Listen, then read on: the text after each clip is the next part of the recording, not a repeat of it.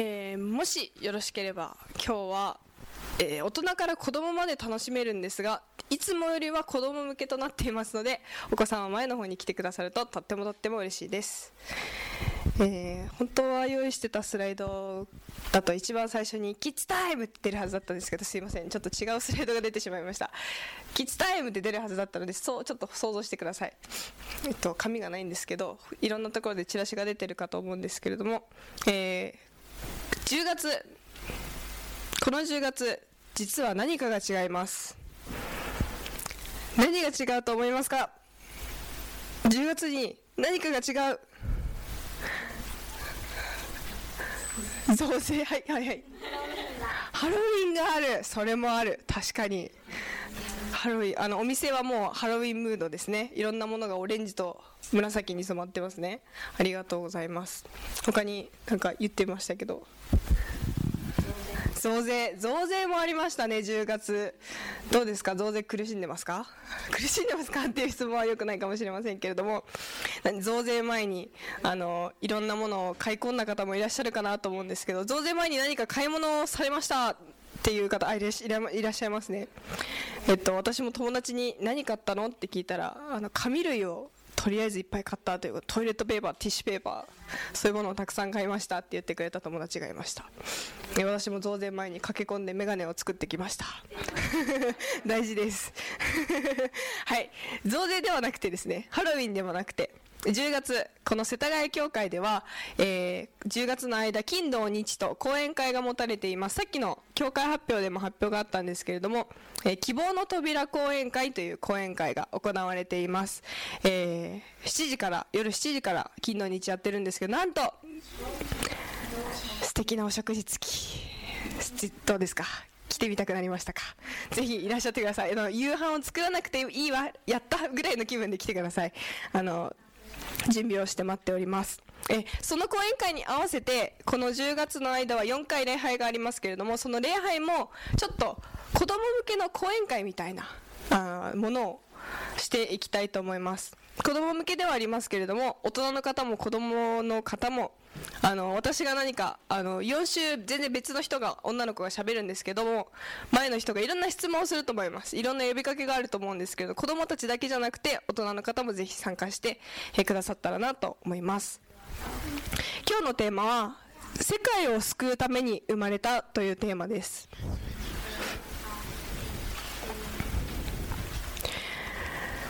それではクイズを出したいと思います。今私は何を考えているでしょう？えー、考えてください。今私は何を考えているでしょう？はい。朝ごはん。やばいやばいやばい。イメージがそういうイメージみたい。え太陽君は？あ大丈夫？他にいますか？私は今何を考えているでしょう？朝ごはんではないんです。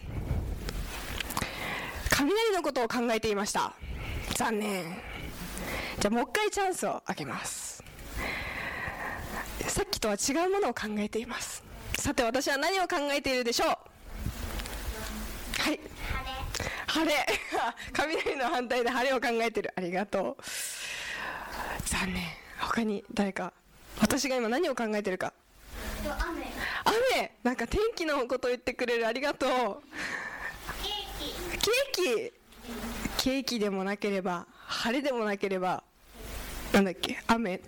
雨でもないんです。私が今考えていたのはバイオリンのこと考えてました。弾けないんですけどね。考えてました。誰も当たんないですね。大丈夫です。もういもう一問あります。さあ今度は私は何を考えているでしょう？大人の方もぜひ考えてみてください。私は何を考えているでしょう？さっきよりはちょっと難しいかもしれません。はい。聖書。おちょっと近いかもしれない。はい。賛美歌おちょっと遠ざかってもいないか。ちょっと近いかもしれない。他にいますか？はい。礼拝。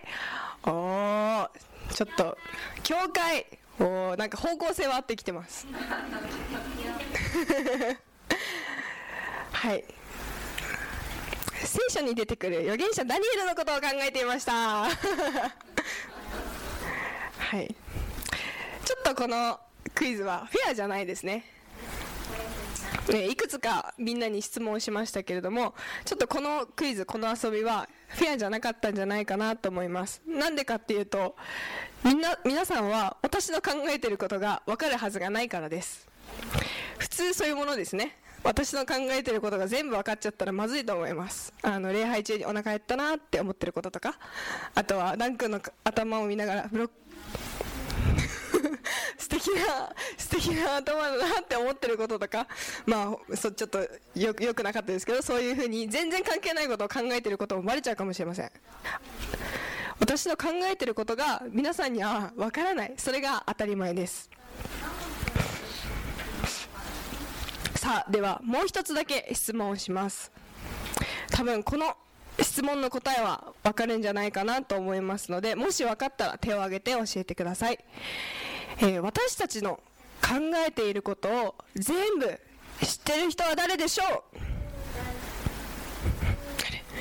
私たちの考えてることを全部知ってる人。はい。神様。はい。いや大正解です。大丈夫大丈夫。大正解です。ちょっとごめんね。答え言うの遅くなっちゃった。大正解です。2人ともありがとう。そう。神様は私たちが考えていることを知っています。みんなは私が皆さん私が何を考えているかわからないから私がした他の質問に答えることができませんでした。でも神様は私たちの考えていることを分かります。分かっています。神様は私たちが何を考えているか全部知ってるし今までやってきたこともたとえそれが誰にも見られていなくても全部知っています。それに神様昔のことだけじゃなくて先のこと未来のことまでも全部知っておられます。神様は最初から最後まで全部知っています。アダムとエヴァ分かりますか？アダムとエヴァっていう一番最初に、えー、神様が作った女の人と男の人がいます。アダムとエヴァが神様に従わなかった時も神様は見ていました。そしてその同じ神様が今の私たちのことも見ています。私たちが神様に素直に従う時従わないことを選ぶ時全て見ています。少し聖書のお話をしたいと思います。アダムさんとエヴァさんが罪人になってしまった時もうエデンの園にはいられなくなってしまいました。もうイエス様と神様と顔を合わせてお話しすることができなくなってしまいました。永遠の命ずっと続く命はなくなってしまったしイエス様が教えてくれたようにあイエス様がおっしゃったように年を取ってみんなが死ぬということになりました。でもイエス様はそのアダムとエヴァに希望となる言葉をくれました。イエス様はいつか宇宙の王座宇宙の王座ってわかるかな？王座わかる人わかる？王様の席って書くんだけど王座わかるかな？いつか宇宙のもうこの地球じゃなくてもっと規模の大きい宇宙の王座を離れて小さな赤ちゃんとしてこの世界に来てくれると約束してくれました。救い主となって。また私たちを罪から救うために来てくれると約束してくれました。えー、アダムとエヴァの時代から何百年も経ってイエス様は地球の人々のことを忘れてはいませんでした。忘れになってはいませんでした。イエス様は人と人間と顔を合わせて話すことはできなくなりました。でも特別なしもべである預言者にメッセージを渡してくれたのです。それはイザヤという預言者です。神様はイザヤに救い主はマリアという結婚していない乙女から生まれるって教えてくれました。また神様はミカという預言者にもお語りになりました。救い主はベツレヘムという町に生まれると教えてくれました。そして預言者ダニエルには救い主がいつ生まれるかを教えてくれました。そういったそれを聞いた預言者たちはメシアについての預言を聖書の中にたくさん書きました。ユダヤ人はその聖書の言葉を信じていました。そしてその中でも特に救い主イエス様についての予言がみんな大好きでした。何年もの月日が経って時間が経ってローマっていう国があるんです。ローマって分かりますか？知ってるかな？ローマっていう国がどんどん強くなって世界を支配世界を支配するまでになりました。ユダヤ人はローマが大嫌いで救い主が来たらローマを追い追い払ってくれるって期待したんです。みんなももしちょっと仲良くなれない人だったりちょっと自分にとって意地悪をしてくるような人がいたらそれに対しなんてなんて言うんだろうな。それに対する救い主って言ったらその人たちをどっかやっつけてくれるような存在だって思うかもしれません。ユダヤ人はいつの間にか救い主が彼らの罪から彼らを救ってくれるということを忘れてしまっていました。ローマの支配から救ってくれる。それを期待していたんです。しかしローマのローマの支配から救ってくれるのが救い主イエス様なのではありませんでした。さあもう一度質問がありもう一つ質問があります。救い主イエス様が来た理由は何でしたか？生懸命書いてくれてありがとう。イエス様が来てくれた理由が分かる人教えてください。はい。罪を救うためにありがとう。そうですね。罪を救うためにイエス様はこの地上に来てくれました。これを人々を彼らその罪から救うということをあがないという言葉を使います。あがなってくれる。神イエス様は私たちを罪からあがなってくれました。さあ救い主が生まれる日がどんどんどんどん近づいてきました。ユダヤ人の女の子たちは期待してました。もうワクワクワクワクしてました。なんでですか？もしかしたら救い主が私の子供になるかもしれないと思っていたからです。救い主のお母さんにみんななりたかったんです。マリアという娘も同じでした。救い主のお母さんになれたらななれたらなと思っていました。でもどうしたら救い主のお母さんになれるでしょうか。予言ではさっき言ったみたいにイザヤさんだったりミカさんだったり、えーと、そうやって神様から、えー、言葉を預かっている人が語ってくれた教えでは救い主はベツレヘムで生まれるということになっていました。でもマリアが住んでいたのはナザレという小さな田舎でした。この一番下にベツレヘムってちょっと英語を直す直すの忘れちゃったんですけど一番下にベツレヘムって書いてあって一番上にナザレって書いてあります。マリアはベツレヘムに住んではいなくてナザレというところに住んでいました。マリアはとっても可愛くて純粋な女の子でした。まだ結婚はしていませんでしたがヨセフというとても素敵な男性との結婚が決まっていました。ある日天使がマリアのところに来ました。天使が皆さんのところにやってきたらびっくりしませんか？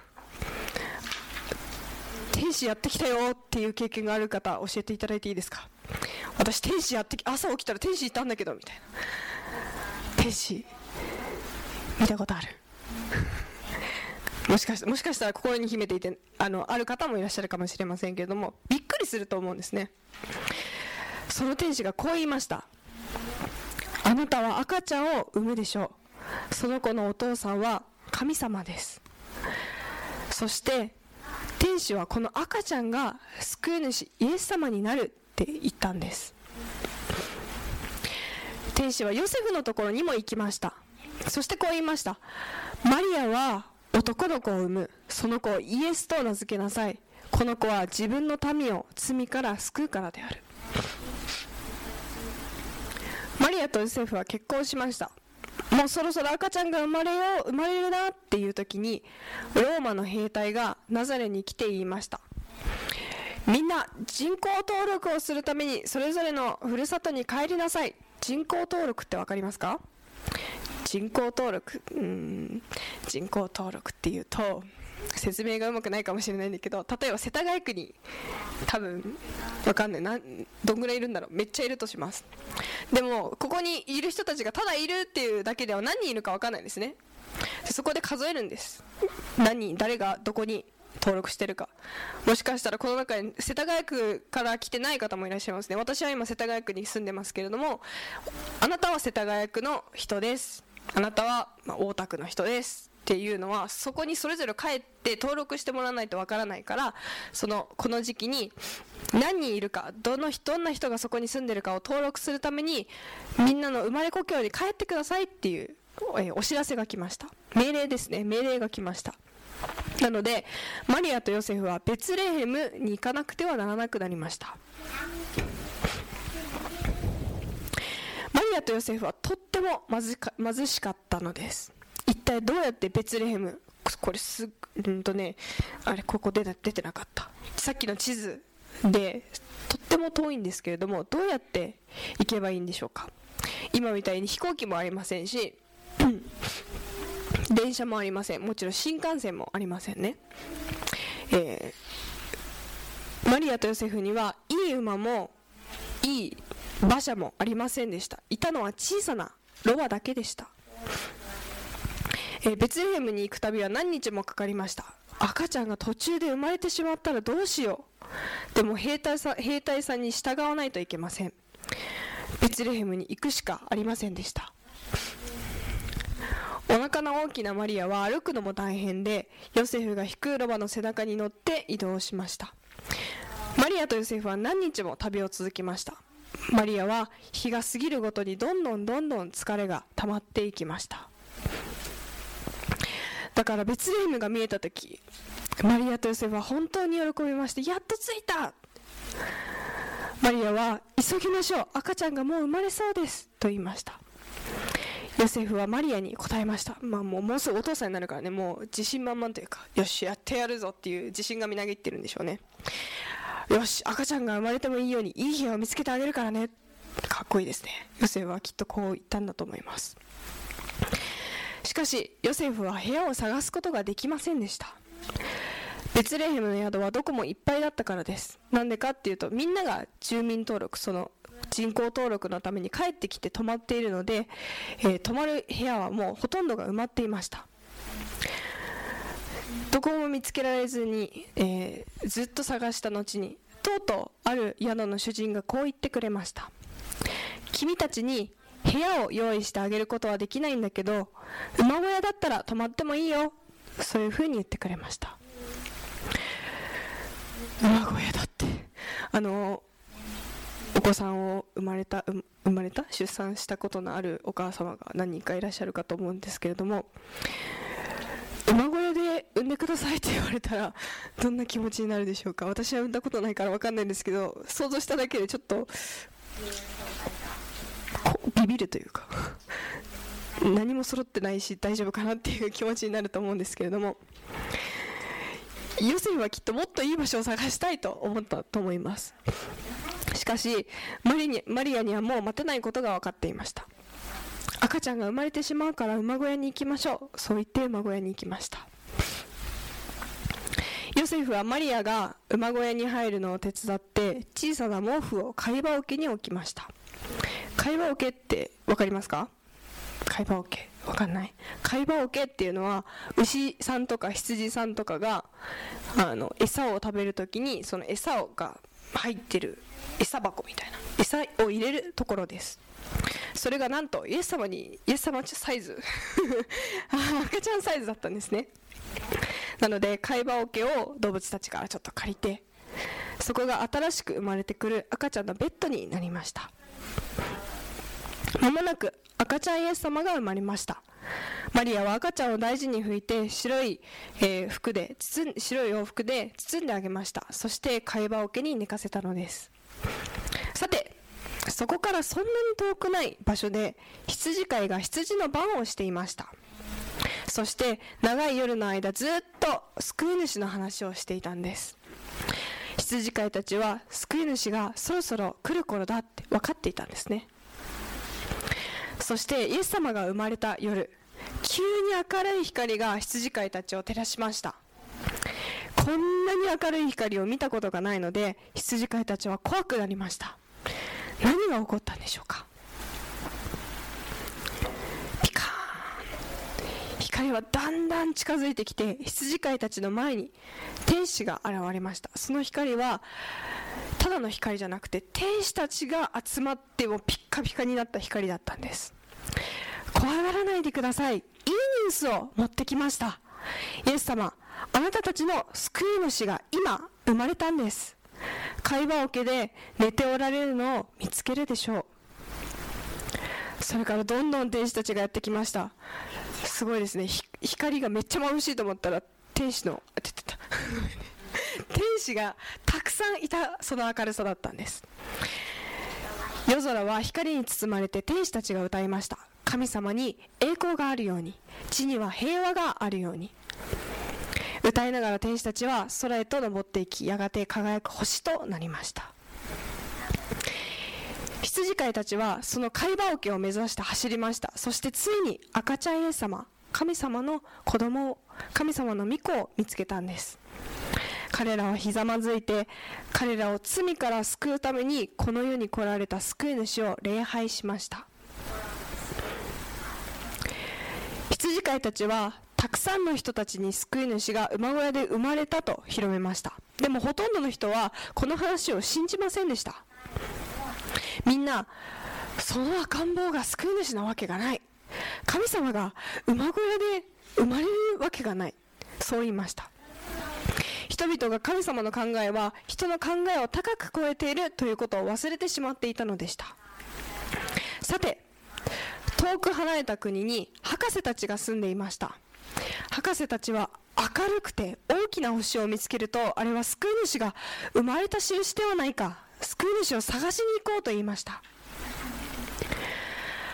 博士たちは自分たちが手に入れられる最高のプレゼントを持って出かけました。黄金の入った袋入香という名前の特別な香水が入った瓶。高価なスパイスのもつ薬が入った箱です。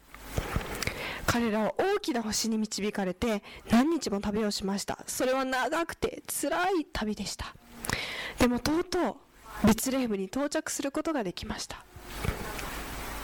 それからついにマリアとヨセフが滞在している家を見つけたのです。博士たちは家のドックをノックしました。ヨセフがカチャッとドアを開けました。そして博士たちは中に招き入れられました。博士たちは神の御子赤ちゃんイエス様を見てそしてひざまずき礼拝をしたのです。そのそして王様に捧げるために持ってきた大切な贈り物を赤ちゃんに捧げたのです。イエス様が救い主だと知っている存在がまだいました。それはイエス様が大嫌いでイエス様のことを憎んでいる人です。そして殺したいと思っていました。サタンありがとう。サタンですね。サタンは赤ちゃんイエス様が救い主であるということを知っていました。その時に羊飼いと博士以外はほとんどの人たちがそんな赤ちゃんがイエス様のはずがないと言っていた時にちゃんとサタンはそれがイエス様である救い主であるということを分かっていました。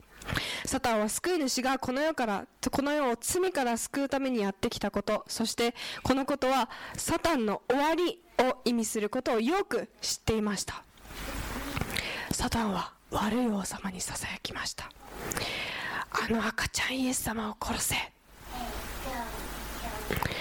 しかし神様は愛する御子を守っておられました。ある夜神様は天使をヨセフのもとに使わして赤ちゃんを連れて今すぐエジプトに逃げなさいと伝えました。ヨセフはこのことをマリアに伝えて小さなロバに荷物を積み込みました。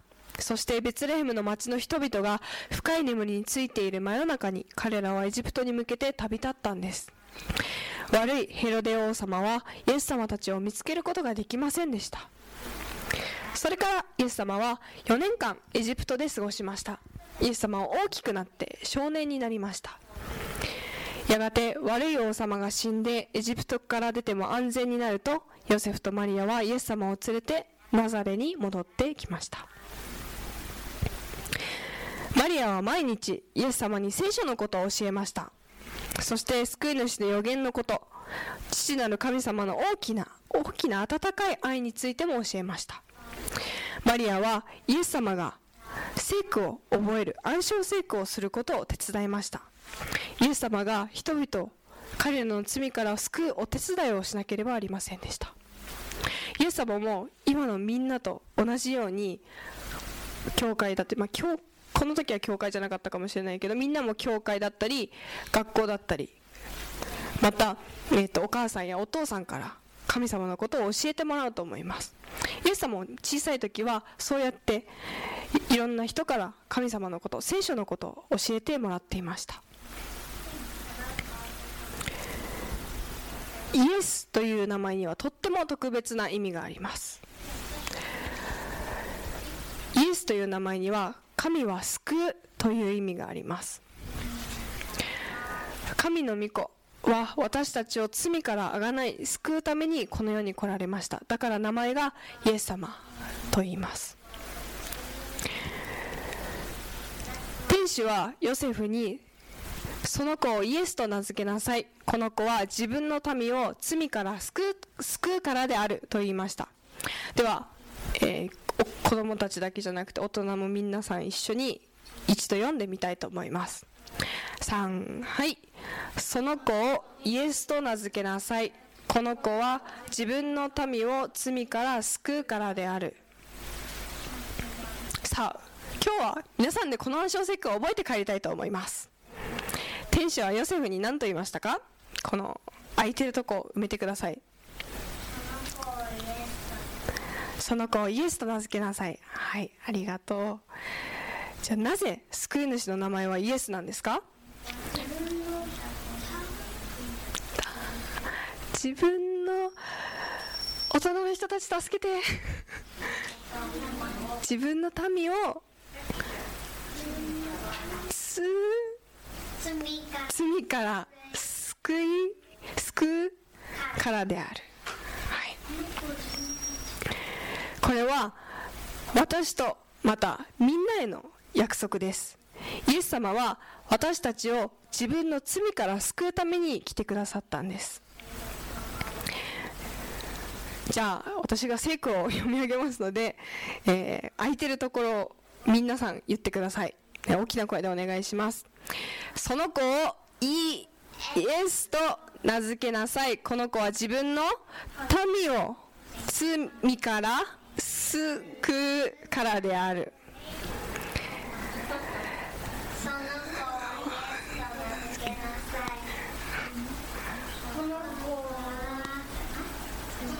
この子は自分の罪から救からねはい素晴らしいな。んとこの数分のうちに覚えてしまいましたさあ大人の皆さんどうですかでは、えー、このヒントのもと大人の方も一緒にみんな。で、えー、いきたいと思います3はいその子をイエスと名付けな。さいこの子は自分の民を罪から救うからである。なんと覚えてしまいました。素晴らしいです。ありがとうございます。イエス様は私を罪から救ってくださいます。これを教えてくれるのはどの聖句でしたか？さっきの私強調してなかったですね。また一章21節ですね。そその子をイエスと名付けなさい。この子は自分の罪民を罪から救うからである。これが私たちに、えー、イエス様が罪から救ってくださるということを思い出させてくれます。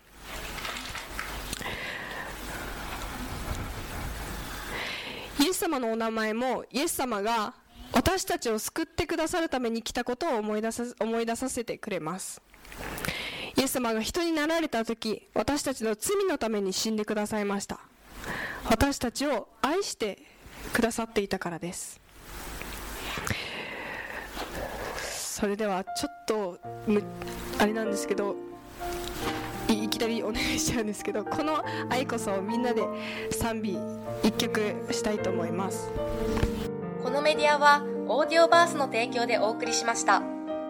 オーディオバースでは福音を広めるためにお説教やセミナーなどの音声映像の無料配信を行っています詳しくは http コロンスラッシュスラッシュ www.audioverse.org へアクセスしてください。